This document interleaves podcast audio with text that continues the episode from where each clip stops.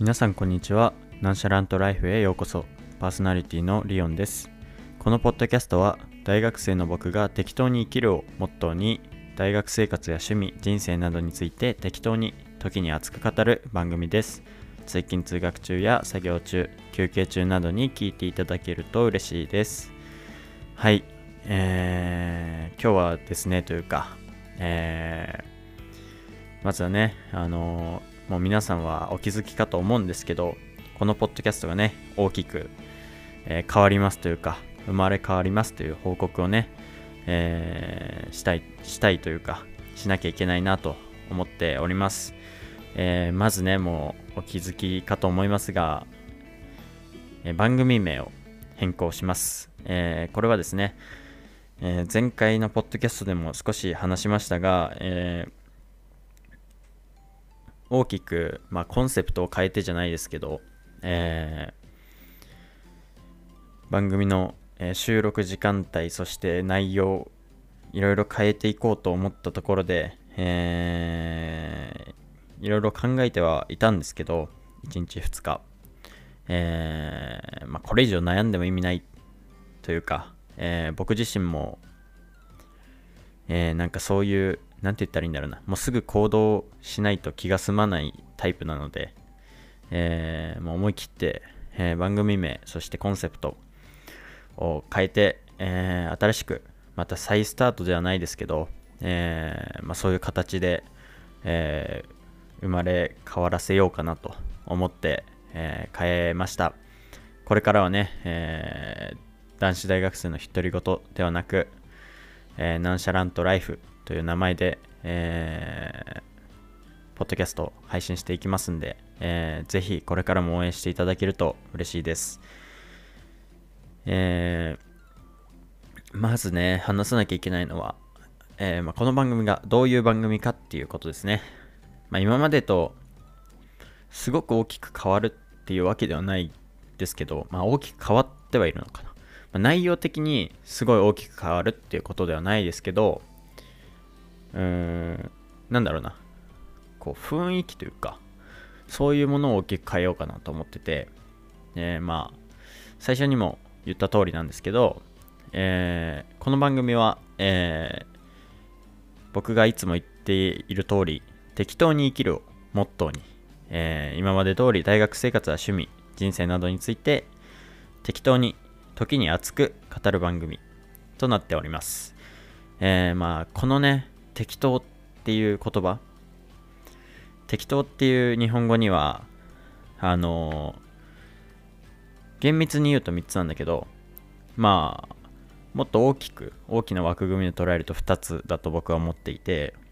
1つは、えー、シンプルにすごくよく当てはまっている。すごく適正である。そういう意味。で、もう1つがいい加減とか、そういう意味だと思ってるんですけど、うん、僕が感じるというか僕がこう生きる上で大事だなと思う適当っていうのはいわゆる完璧主義の真反対とは言わなくとも反対のイメージなんですよね。だからまあどちらかというといい加減に近いんですけどでもそこまでネガティブではなくなんというかこのさっき言った適当に意味が2つあるって言ったと思うんですけどその2つを合わせ持ったというかそういう意味の適当なんですよ僕の中では。であのやっぱ日本語で適当って言っちゃうとすごく、まあ、さっきも言った通り2つも意味があってで捉え人によって捉えようは違うと思いますしでしかもその2つの意味そして僕が思うその2つの間を取ったような意味っていうのは伝わりづらいんですよ。一つしか言葉がないから適当っていう。なので、まあ、僕はちょっと英語で探してみたわけなんですよね。そしたら、なんか英語に適当っていう意味、それこそ、英語には日本語のその、本当に当てはまってるとか適正であるっていう意味の英語はもうたくさんあるし、いい加減なっていう英語もたくさんあるんですよ。で、いっぱいその中で、どれが一番当てはまるかなって見てた時に、あの、ナンシャラントっていう、NONCHALANT っていうね、ちょっとね、これ、どこに S の発音があるんだっていう感じの スペルではありますけど、言葉を見つけてですね、あ、これだと。僕が求めていたというか、僕がいつも言っている適当はこれだっていうことをね、あのー、見つけたので、あ、これだっていうか、これでいこうと思いまして、えー、まあこういう番組名とそしてコンセプトになっております。えー、で、もう一個というか、これがあの、もう一個ではないな。これがあの、まあ番組の新しく生まれ変わって、まあ一応シーズン2という形でやらせてもらうんですけど、うんと、まあ新しい番組の、まあ、大枠の説明というか、で、まあこれから話さなきゃいけないのは、あの、番組名を変えた理由というか、生まれ変わった理由ですよね。で、まず一つは先ほども話したんですけど、昨日からかな、昨日のポッドキャストから、えー、収録時間を変えて、えー、そしてですね、あのまあ、なんというか、コンセプトも変えていこうみたいな雰囲気があったと思うんですけど、まずその、それが一つ理由ですね。で、もっとその、なんでコンセプトを変えようとか、収録時間を変えようっていう理由は、えー、まあ、前回のポッドキャストでも話したんですけど、僕の生活リズムとか、生活に関わることになっちゃうんですけど、あの、今まではね、本当に寝る直前とかにポッドキャストをと収録してたんですよ。で、まあ、それもそれで、あのいいメリットもあるし、いい点はいっぱいあるんですけど、やっぱり寝る直前に、あのポッドキャストを撮るってなると、やっぱりその、寝る直前にこう、30分以上、まあ、30分以上だね、うん。画面を見て、ブルーライトを浴びてってなると、やっぱり睡眠とか、そういうところにちょっと支障が出始めてて、てて、えー、あのー、ちょっと僕の健康が、健康がっていうか僕の生活が、あの、良くないなっていうか、っていうことを、まあ、うすうすは昔から感じてはいたんですけど、昔っていうか前から。なんですけど、まあ、さすがにちょっと、あの、夜寝る直前にブルーライト浴びるのやめようっていうか、もうお風呂入ってからはブルーライト見るのやめようっていう形に、もう、こう、なんていうの、ルーティーンとして、やっぱりその、睡眠に関してはルー、その前後のルーティンがすごい大事だと思ってて、なので、あの、まあ、その、その部分で変えようっと思いまして、あの収録時間を変更したっていうのがまず1個目の理由ですね。その、ポッドキャストのが大きく生まれ変わる理由です。で、2つ目が、えー、まあ、今までの男子大学生の独り言なんですけど、あのー、まあ、僕的にはかなり多くの人に聞いていただいてて、あのー、需要はあるのかなとは思ってはいたものの、やっぱりその、他のポッドキャスト、自分自身も聞く中で、なんかこう、かぶってるコンテンツというか、まあ僕、その、僕が聞くような人たちっていうのは僕よりもっと有名で、あの聞いてくださってる方がすごい多い、リスナーが多い番組なので、まあ、どちらかというと僕がかぶってるっていうのはおこがましいんですけど、あのなんかすごくその似たようなコンテンツがいっぱいあるような気がしてて、なんかそれこそ僕が夜に収録してた、プラス夜にアップロード、まあ皆さんに配信してたっていうのもあって、あの、その夜寝る前とかに聞くようなポッドキャストにちょっと近づいてた面もあって、で、コンセプトっていうかが、まあある意味はっきりしてなかったというか、はっきりしてないからこそ、まあ自然とその夜に聞くようなポッドキャストにこう移行してたっていうか、まあそんな感じで、まあ別にその、なんて言ったらいいんだろうな。聞いてくださる時間帯、リスナーの皆さんが聞いてくださる時間帯は別にその、いつでもいいと僕は思ってるんですけど、僕のその、内容ですよね。ポッドキャストの内容とか、その雰囲気とかが、すごく夜に聞くようなポッドキャストに近づいてて、まあそれこそね、あの、Spotify とかでいろんなポッドキャスト聞きますけど、そういう夜の深夜に聞くようなポッドキャストとか、ね、あの、ね、寝落ちとか眠れるとか、そういうラジオ多いじゃないですか。なんかそういうのを含む考えたときに、僕のポッドキャストって別にそのいらないまでは言わないと思うまあかぶってるし有名じゃないしそうなるとまあ必然的にねあのそこまで存在意義がなくなるんですよ。別にまあそこま存在意義がなくてもまあ僕のね僕自身が記録として残してる面が僕としては大きいのであのまあ別にいいとは思ってたんですけどなんかやっぱり前からピンとくるものがないというかしっくりくるものがなくてなのでなんかこうなんかこう自分だけのというかこうなんて言ったらいいんだろうな。こう自分とし自分僕じゃないとっていう部分。というか僕の特徴的な部分。を生かしたポッドキャストにしたいなって思ってたんですけどそれができてなかったっていうことでなんかまあこう考えてた時にやっぱりその結構僕が話してる内容で多いなって思ったのと僕がいつもその生きてる上でやっぱりこう自分にこう言い聞かせてるじゃないですけどっていうのはやっぱりこのなんだろうな一番最初にも言ったけどこの適当に生きるっていうことなんですよね。でこれはまあさっきも適当っていう言葉はあんまりその受け取り方を間違ってほしくはないんですけど僕もともと多分あのすごく完璧主義寄りの人なんですよ。でそれは何でかっていうと僕がこう振り返るとやっぱりお父さんがそういう感じの人なんですよね。でだからといってそのお父さんが成功してるかって言ったら成功してないしまあ成功の定義は人にもよるんですけど僕から見たらね。だしこうその職業以外の面に対してこう僕が尊敬できるようなすごく尊敬できるような大人かっていうとそうじゃないんですよ。で、まあ、それはまあお父さんの話なんでいいんですけどまあ多少は僕に影響を与えてるけどまあそこまで大事じゃなくてでやっぱ日頃から言ってますけどあの自分に矢印を向けた時に僕自分自身に矢印を向けた時にその完璧主義ってあの本当に自分をいい方向に導いてくれるような考え方というか習慣習慣ではないな。なんかこう価値観なのかなって思った時にいや全然そうじゃないな。というかあの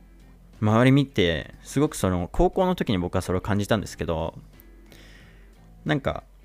こうすごくそのこうなんて言ったらいいんだろうな。すごく完璧より真反対というかすごくこう今の僕に近いですけどなんか適当にっていうかこう、まあ、ある意味メリハリを持ってなんですけどなんかすごくいろんなものを楽しみながらえー、なんかこうすごい真面目っていうわけでもなくてでも結果をすごい出してる人たちが周りに僕の周りにはすごいいっぱいいてなんかそういう人たちを見た時にあやっぱりなんかその変に一個に真面目になりすぎるよりはそれぞれの時間やるべき時間においてしっかり取り組めば結果は出るんだな。でその中のやっぱ質というかそういうものを大事にしていくべきなんだなっていうかそういうものを感じて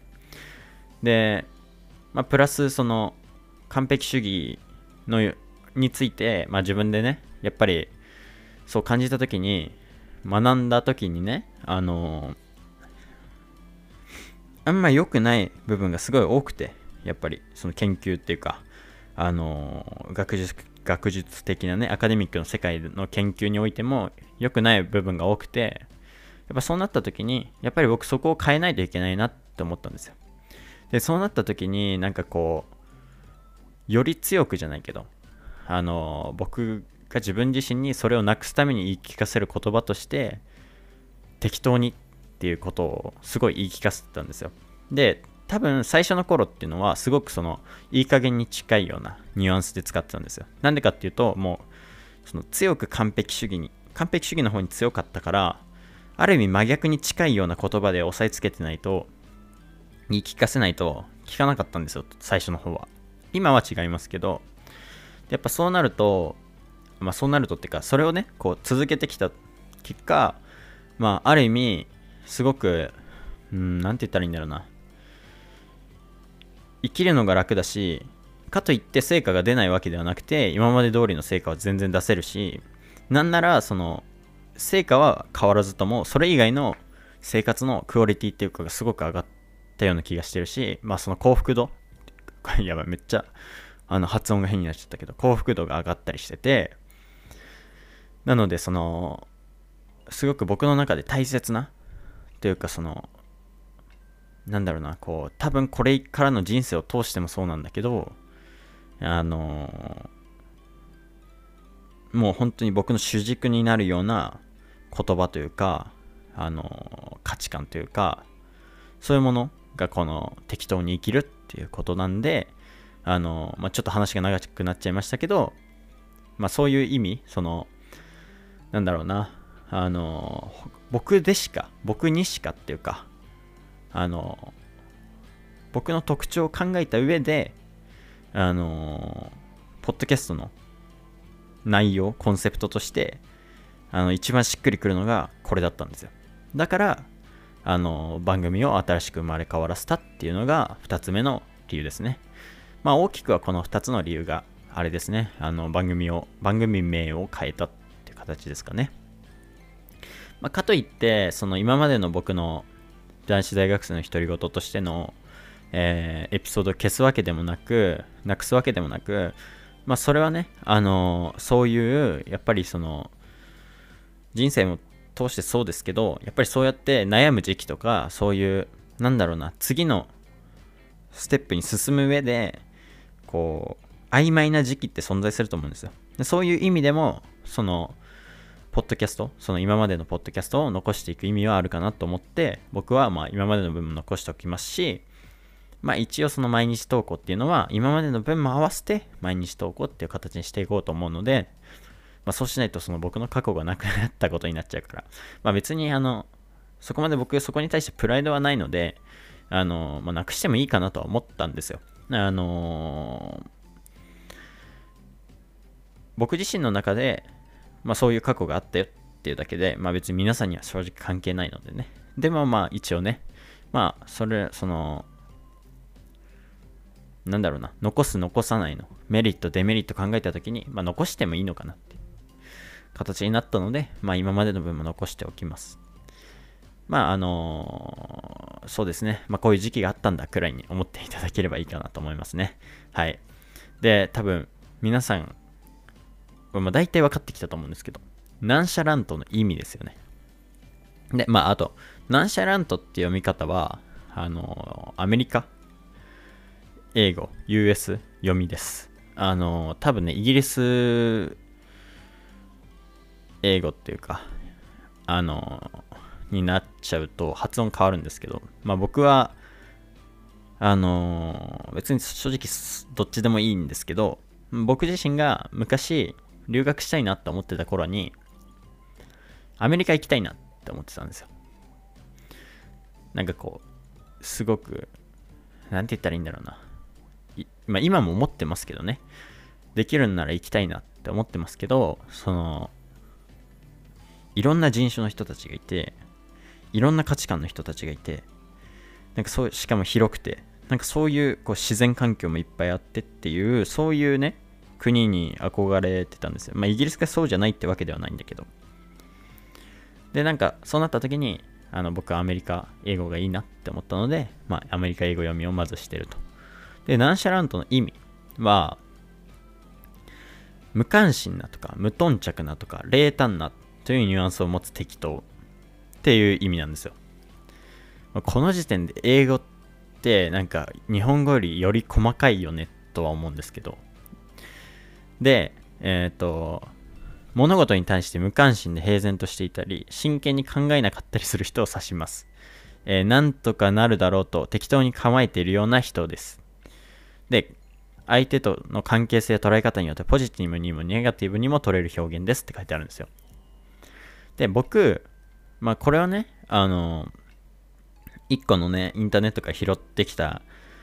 意味というか、ニュアンスとかを説明してる文なんであれなんですけど、なんだろうな、結構ネガティブめに書いてあると思ってて、物事に対して無関心で平然としていたり、真剣に考えなかったりする人を指しますって書いてあるんですけど、この一番近いと思ったんだけど、まだ近くないというか うん。なんか僕が思うに、ナンシャラントに僕が込めた意味というか、は、その、うんと、なんだろうな。こう、生きる上でそこまで背負わなくていいよっていうかこの文章で言うとなんとかなるだろうと適当に構えているような人ですって書いてあるんだけどこういう感覚うんなんとかなるだろうって思ってる。なんだけどこのさっき言ったその真剣に考えなかったりする人っていう意味ではなくてなんとかなるだろうと思ってる。だけどその根本というかその自信の根本にはそのしっかりとそのやるべきことをやってきたやるっていうあのその行動があるはずなんですよ。僕の中では。なのでそのそこはしっかりやる。ただそのなんだろうな。しっかりやったのにもかかわらずその生きてる時にあそのなんていうの？他の時間そのそのなんかまあなんか目標があってやっててその真剣にちゃんとやってそのね質的にもちゃんとやってでその目標に対して行動してない時間ってあるわけじゃないですか。その生きてる中で。そういう時間になんとかなるだろうじゃなくてあ本当に大丈夫かなとかそれだけのことばっかり考えてるっていうあの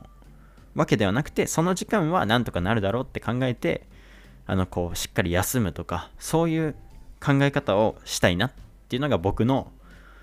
ナンシャラントの意味なんですよ。僕の解釈なんですよ。だからそこをちょっとね、あのー、なんだろうな、直接はあんま受け取ってほしくないというか、すごく難しいんですけど、うん。でもやっぱ言葉ってそうだと思っててっていうか、やっぱりこう、ある程度の領域を持ってて、そうそれぞれが独立してるわけじゃないと思ってるんですよ僕の中では。こう混ざり合った部分っていうか数学で言うとあのベン図のさ集合の重なった部分みたいな。難しいか。でもそういうものだと思ってるんですよ僕の中では。なのでちょっとね解釈がね広がってる感覚はあるかもしれないんですけど僕の中ではそうなんですよ。で僕がこの番組に込めた思いもそうです。だし僕が生きいつも生きてる時に自分にこう言い聞かせてるというか、まあ、モットーとして持ってるのその適当に生きるの適当はそういうイメージなんですよ。だからまあそのネットで調べてもらうとねちょっと意味がこう何て言うかな。すごく冷淡なっていう感じに見えるかもしれないんだけどそういうわけじゃなくて。でもかといって冷淡なって意味は意味がないわけではないんですよ。それは何でかっていうと、あのやっぱりその自分がこう、ある種目標とか、そういうものに向かって行動していく中で、やっぱり批判とか、その、そこに対してネガティブな意見とか、そういうまあ障害となるものっていろいろあると思うんですけど、僕そういうものに対して無関心であったり、無頓着であったり、冷淡であるべきで、あ、べきだって考えるんですよ。そういう人たちに関しては、その、もうそういう人たちって正直その、まあ、それがねすごいこう適切でというかそれこそその言葉だけで見たらすごくネガティブなんだけどその心の底では自分を応援してくれてるっていう人ならまだいいんですけど本当にその何のあのー、根拠もなくとか自分に対してただただ批判したいみたいな人っていると思うんですよそういう人たちに対して僕は無関心無頓着冷淡であるあった方がいいのかなって思ってるんで、そういう意味も含まれてるんですよ。ナンシャラントっていう意味には。で、あとは、その、あれですよね。自分の目標に対して必要のないこと。例えば、一番分かりやすい例だと例えば受験に合格したいってなった時にやっぱゲーム無駄じゃないですか。でそういうところに無関心であったり無頓着であったり冷淡であったりっていうそういうあのイメージですね。そういう意味も含まれてるのでだからまあそのなんだろうな。完全に意味が間違ってるとかそういうわけじゃなくてなんかこういろんなそこのそのなんだろうナンシャラントっていう言葉の本当一般的な意味の中でいいところをつまみ出してそして自分の僕が思っているそういう部分を付け足してというかそういう意味で僕はこうこの名前にしてるのでそこはうまくというかあの伝わってるかわかんないんですけど 受け取ってもらえればなと思っております。はい。まあそんな感じですかね。このうん。まあ、ライフはみんなわかるよね。これねあの一応生活って意味も入ってるし、まあ、人生って意味も入ってますね。僕の中では、まあ、生活の延長に人生っていう長長いスパンで見た時のあれがあるのでまあそういうまあライフはライフで取ってもらえばいいんですけど、うん、ナンシャラントっていう意味にはまあ僕はそういう意味を込めてつけましたというか僕がいつも考えてる僕に言い聞かせてる適当に生きるっていう表現。表現というか意味を込めました。でまあ簡単に言うとあの皆さんにあのこれを伝えるとしたら僕はもっと分かりやすく言うと何て言うかっていうともうちょい人生気楽に生きましょうよ。っていう感じですかね。自分をそこまで追い詰めないで。っていう形ですかね。その代わりなんだけどその僕の中でその気楽にっていうのは楽にっていう意味ではなくてやることをちゃんとやる。それだけでいいよっていう。そうしてそうしてれば努力の方向を間違えずそして自分に矢印を向けてしっかりとそのやるべきことをやり続けてればあのー、もう他人に何言われようと目標は達成できるよってそこまで自分を追い詰めなくてもいいよっていう。追い詰めれば追い詰めるほど行動できないってこともあるのでね。なんか別にねその追い詰めた方が自分は行動できるって人は全然いいんですよ。それはもうほんと人それぞれなんで。僕はそのちょっとしたね、その、そういう考えじゃない人とかに手助けできればなと思ってるので、まあそういう意味で僕はその、皆さんには受け取ってほしいなっていう感じですかね。まあなので、あのー、なんだろうな。なんかうまく伝わってるかわかんないけど、まあそういう形で、えー、こういう番組名にしたので、これからはそれをモットーにこの番組を続けていこうかなと、えー、思っております。はい。まあ、毎日投稿はね、まあ多少その、この言葉に反するところはあるかもしれないんですけど。ね、たまに、やっぱりその、なんだろうな、別にね、そんなに毎日しなくてもいいのかなとか思ったりすることもあるので、まああれなんですけど、まあこれはね、僕がね、まあやっぱ、やるって決めたことは一旦貫き通してみてというか、ある程度の期間はやってみないと何とも言えないと思いますしね。そう。だからそこはね、あの、僕自身がやり続けようかなっていうか、まあだからやってない時に関しては、まあその気楽にというか、そんなにやらなきゃやらなきゃってならないで生きていけば、まあこの言葉には、まあ、る意味で反しないのかなって思ってて、まあそんな感じで僕も気楽に、え、毎日、え、投稿していこうかなと思っております。はい。まあ、ちょっと長々とこの番組名について話させていただきましたけど、えー、まあ皆さんこれからもぜひよろしくお願いします。えー、そしてまだまだね、というか番組名は変わってもお便りは募集してますし、えー、僕のね、日々あったことや、まあ、いろんなことについて、えー、20歳の僕がどう感じたかっていうのをね、発信していきますので、あの、ぜひ楽しみにしていただければなと思いますし、あと今までと違うのは、やっぱりその朝に撮るってことで、あの、なんか、こう、みんな、あの、一緒に頑張っていこうぜっていう、あの、気楽に、でも、やっぱ目標に向かって、みんなで頑張っていこうぜっていう雰囲気を作り出していくってところが、やっぱ今までと違うところかなって思うので、そこは皆さん、あの、一緒に、あの、歩んでいただけたらなと思います。はい。まあ、そんな感じで、あのー、シーズン2エピソード1、えー、まあ、なんしゃなんとライフのエピソード1は、えー、もうそろそろ終わりにしたいなと、えー、いうふうに思います。はい。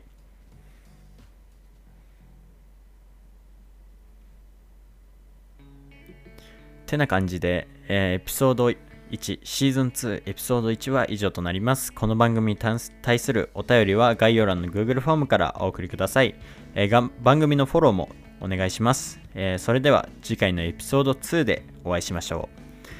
またね